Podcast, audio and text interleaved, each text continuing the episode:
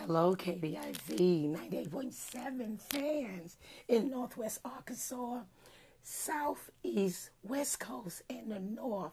And for folks all around the world, we got a great guest for you today, Jessica Phipps. And she's a native Arkansan.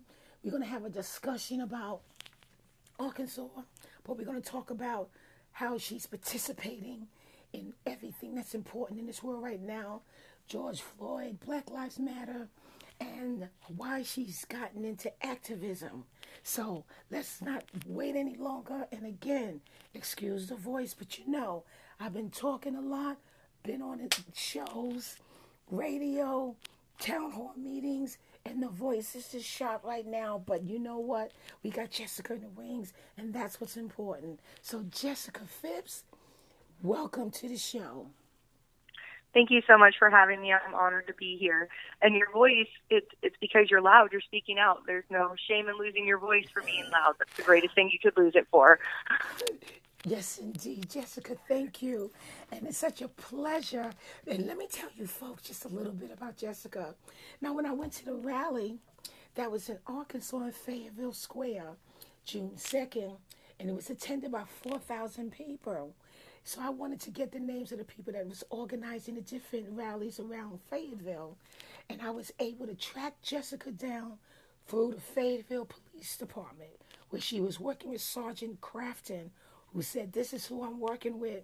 So I was so honored when I finally was able to make contact with her and she agreed to be on the show. So, Jessica, what I want you to start with again, just tell us about Arkansas and everything about a little bit about Arkansas for those that's not from Arkansas, because we have listeners from all over the country and other places in the world. So go ahead, um, Jessica, tell us. Yeah, so like you said, I'm an Arkansas native. I've lived in Fayetteville my entire life, and I would say Fayetteville is a different landscape than the rest of Arkansas is. I'm very proud to be from a town that strives to be diverse, that strives to be progressive, and we do have a certain amount of culture. I would say the rest of Arkansas doesn't have. So you can't um, comparatively. Fayetteville is very different from the rest of Arkansas, but I'm very proud to be an Arkansas native and to be from Fayetteville specifically. Excellent, excellent. Now, so our audience can know. Now, Jessica, Jessica is Caucasian, right, Jessica? Yes, ma'am. She is, and that's the thing that's so fabulous that's happening right now in the protests around the country and the world. We have black, brown, Native American, Latino, and we have such a large contingent of our brothers and sisters from the white community. And Jessica, we got to get to it. Jessica, Jessica's leading um, a protest in a special part of Fayetteville. So tell us about what you're doing. And before you even get there, how did you get involved, Jessica, in this movement? Um, so when coronavirus first hit the area, I was struggling to inform myself, and I felt the need to be super informed about what was going on. So I created a group, Coronavirus 411, and it just provided information to the community. So that was my original get into. And then when everything happened with George Floyd, I kind of had this platform centered. And I'm so proud of the protest in Fayetteville and the 4,000 people because even though our set in was symbolic, when MLK was doing his movement, it wasn't about symbolism. It was about real civil disobedience and getting in the face of your oppressors and, and challenging them. And that's what these protests all across the country are doing. And I'm so proud and in awe of them. But with me personally being a mother and being very scared of coronavirus, I wanted a way to show support without putting myself or my family at risk, it felt like. Excellent, excellent. And that just goes to show us you can have a voice in many ways. It could be diversified. You could do. You have many options. So Jessica, thinking of her family and saying, "I don't really want to be out there with so many people because we need the social distance." Jessica came up with another idea. Go ahead, Jessica. Let us know ex- how did you do it, and we're so proud. Yeah. so the Jessica. first one. Well, thank you. Uh, the first one on June 2nd, it was actually created that morning. We had seen how the Bentonville protest had went the night before, and it was unfortunate that they were actually separate organizers, but the posters were the same. So I assumed that the same organizers were the same in Fayetteville were going to be the same ones from Bentonville, and I knew that they had pulled out because of white supremacist threats and they felt that they were validated and, and were scared. So I knew that they had pulled out and that that protest kind of lacked leadership. And even though I wanted to be there and show support, I, I was scared of the same thing happening. I didn't want to explain to my son why mommy was crying and daddy had to come pick her up from a rally because she got tear gassed, or I didn't want to have to worry about two weeks later contracting coronavirus because I stood in a crowd of 4,000 people, but it felt so important to still show up and show support. And the only thing I could think of was to, to make something that was separate but together with it, just just there in a supportive nature, and that followed a little bit more coronavirus guidelines than the original protest. That's excellent. And yes, the rally that you're discussing in Bentonville had a good crowd, but it did end up with um t- get the um the rally of participants was tear gas, and that was dreadful. But you maintain your you know your strive and your initiative and your determination that I'm going to do something. So you started the sit-ins on MLK Boulevard. Yes, ma'am. And then the next one was the following Tuesday on um, George Floyd's funeral when his family was burying him, and I just felt that it was very significant for us to to mourn him as a human. Um, everybody has used his death as a platform, and, and he isn't a martyr, but he is a symbol. He is yes. kind of the last you, know that match thrown on this pile of gasoline of all these situations that that are countless at this point me trying to educate myself and retroactively looking back at similar situations the names are overwhelming it's so much to it listen is. to and to hear and um, so I thought it was important that we just showed support for him and his family. Um, also, to still send that message, but to just kind of be there in that supportive capacity and not just use him as a platform, but right, right. but to go in and mourn. Excellent. And that's a beautiful thing because sometimes as you go down the list of names, there's hundreds. And we can't even talk about the ones that was not on videotape. That right. Yeah, there's so many. It's, it's uncountable. It, it, it truly is. is. And it it's, it's but sad. It is. Now, do you think because you talked about the coronavirus, that this was instrumental? This is a pandemic. This is something that is deadly this is something that is actually have a high death count. And we also have a high caseload here in the United States as all around the world. But this pandemic brought people to be in their homes. So when that when you first saw that video of George Floyd with the officer at knee on his neck, you were you at home watching this on TV? I was not. I've actually been working through this. Um, I'm a food service worker. I've been considered essential. Um, mm-hmm.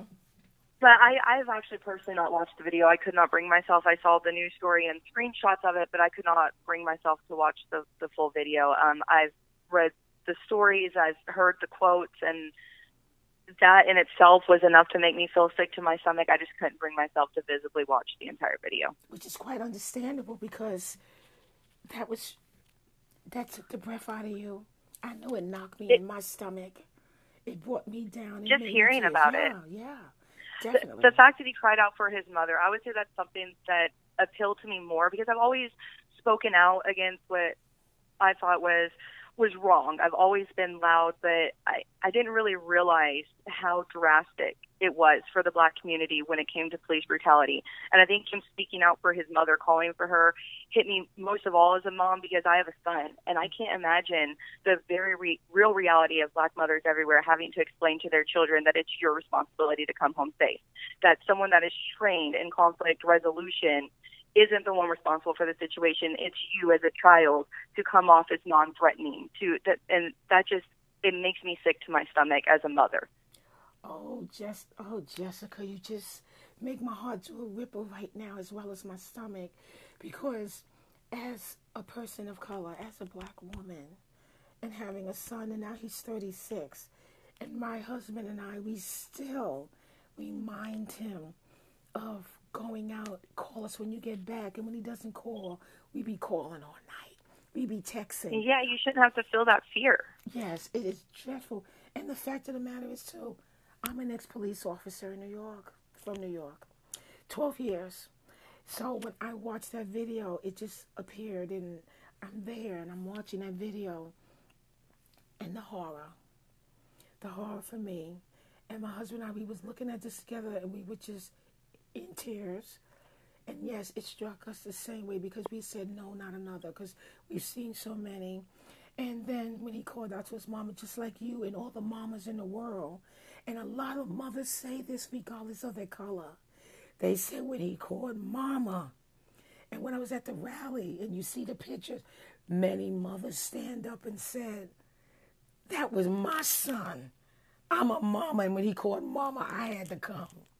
So it resonated with all of Absolutely. us. Absolutely. And then the more research I did, you know, Tamir Rice and Darrien Hunt. Yes. I've I've gone to conventions. I've cosplayed. I've never had to be afraid of carrying a foam sword. Never in my life. And my son likes these shows. You know, when he gets older, it it breaks my heart that I have the privilege to shield him from this and other mothers don't. That I choose when he needs to learn when how injustice occurs in the world. Yes. That I have that privilege to yes. teach him when I feel he's ready because that's not a privilege many mothers have. For someone that is so young and all the others, the millennials, the Z's, that's marching in the street, as well as the X's are still out there, and the baby boomers you're still getting out there marching as well, because I am one. And out there, you're tired, you're aching, because you've done this so many times, and we've and you've been to too many funerals, and we've had that given and taught to too many in the family. But it's it when I went to the one in Fayetteville and saw all the young people and all the different races and ethnicities and genders that was out there and I'm leading a chant. And we're going and you know justice no justice no peace and what's his name? George Floyd. But then when I got to the part of what did he say? I can't breathe. That's when I broke down and cried. And everyone standing next to me. Was like are you okay? And I was like no I need a moment. Because it just put me back it echoes a, and mirrors yes. every other time somebody else has said that. Yes. But for me, as a police officer, when people said that, that was back when before they had the um, the machine. We would do CPR, and that so many calls that I have went on and answered that they could not breathe. Got down on my knees in my uniform and my vest and everything, and you're doing CPR and you and you're doing the chest compressions and you breathe in until you get assistance until the EMTs arrive until they say, okay, one, two, three, and we shift positions. They shift you out after you've been doing it for four and five minutes, and you're aching in every part of your body because you've been on your knees helping them, and you're sitting there. And I thought of all the people, Jessica, that I have heard that from, but my mission was to help them breathe. That brought me to tears and to the, the protection and service. Yes, that's what it's the about. Real police officers are supposed to provide. Yes, absolutely. You revive them. You don't take it. So this has been just like you. It's been a call again to go out there and to, but it hit me differently because um, it's too many saying that. Too many people thinking that police officers are this way but do we have enough that need to be rooted out? And I'm happy to see when they're finally firing them and getting them out.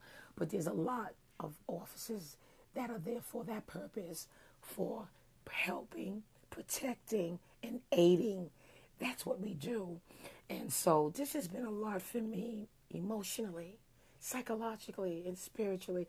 But I want you to tell us more about your first sit in that was a sit in and social distancing. Tell us about that. Yeah, so we, we started from 6 to 8 p.m. and we just started learning MLK. It went very well. We didn't have a huge turnout to the first one. I would say close to 100 people, but everybody was socially distanced. There were some uh, beautiful signs and sentiments. One of my good friends um, brought her daughter to the second one with a sign that said "My life, my life matters," and she wanted to show her what was going on, and it's something I would like to bring my son to as well. But with just the reactions, all it takes is one scary person coming through and hurting a bunch of people, and that's happened at other protests. So yes. it's it's putting that message out there and trying to teach it in your personal life, and I'm trying to educate my son at the same time um, as educate myself. that's and that's so important. How many people would you say when you organize your very first one? And again, some people are standing on corners with only two people, but they're out there. So it's not the number, but it's the fact that people who never did it before are doing it now. So how many, how many people would you say in your group of 100 that was their first time to get out and let their voices be heard in the protest?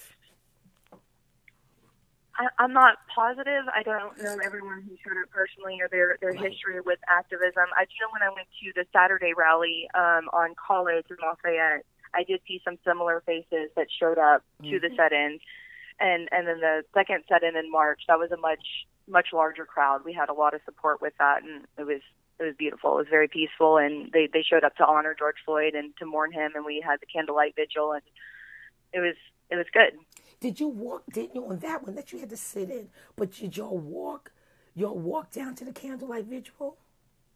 Yes, yeah. The second event we had our set in from six to eight, and then at eight p.m. we left and started marching down MLK to the corner of Washington and Seventh, where a mural had been painted. Um, it includes MLK and Malcolm X already, and then George Floyd had been painted on the side, and somebody had started putting candles and other items out there, and I just thought it would be a good place to to go and end our march and, like I said, honor him and mourn him as a person. Oh, Jessica, that is just so beautiful. And that corner, we're in Fayetteville, with other leaders on the wall, other people that died, other people that we need to acknowledge. With the mills that's up there, it's a it's beautiful, and that the fact I just like to again thank you, Jessica, for getting up getting out, giving your voice, getting others involved.